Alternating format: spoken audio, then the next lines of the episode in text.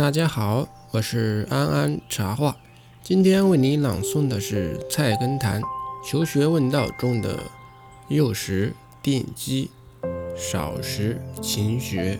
一个人能否最终成才，往往在于从小的教育。如果小时候锻炼的不够火候，讨解的也不够精准，等到长大以后再来弥补，就已经晚。为人父母，言传身教，一定要趁早。在孩子小的时候，就要规范他的一言一行，督促他不断学习，否则错失时机将后悔莫及。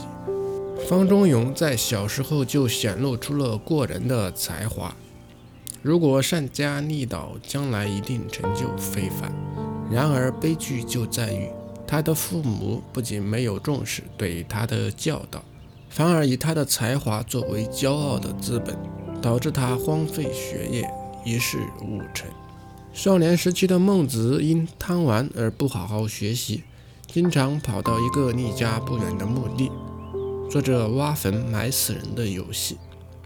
因此，孟母非常焦急，决定为孟子找一个良好的学习环境。最后，他挑中了街市附近的一个地方。把家搬到那儿，但是繁华的街市和来往的商人也分散了孟子的注意力。有强烈好奇心的孟子经常学着商人去街上叫卖，完全忘记了读书学习的事。孟母认识到，原来小孩子都有很强的“近朱者赤，近墨者黑”的特性。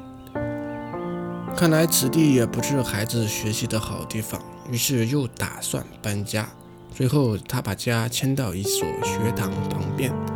孟子便体会到母亲的良苦用心，读书学习更加专心致志了。上学后的孟子虽然比从前用功，但仍然贪玩好动，对待学业并不十分专心努力，使孟母仍然很担忧。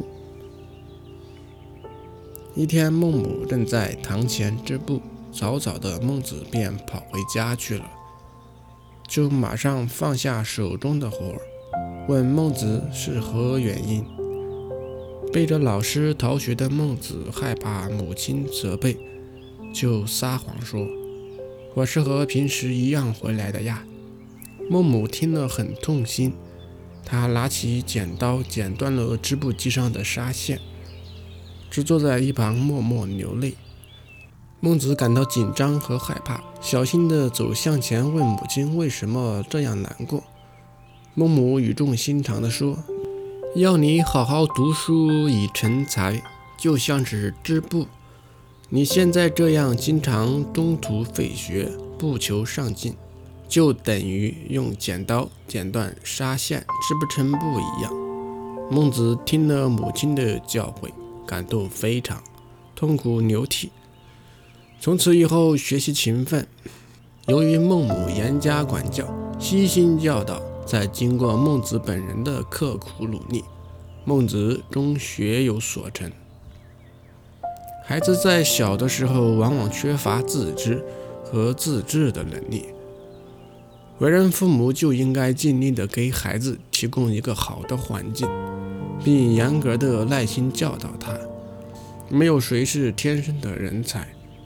圣人孟子小时候很贪玩，如果没有孟母的严格教导，是不会有他后来的成就的。对于孩子的教育，应该从小抓起。孩子的年龄越小，可塑性就越强，严加规范，也就越容易成才。相反，如果荒疏了幼年的时光，等到孩子的心性已经基本稳定了，就难以教导了。真正有远见的父母一定会善于利用教导孩子的黄金时期，幼时定基，为孩子的成才之路铺平道路。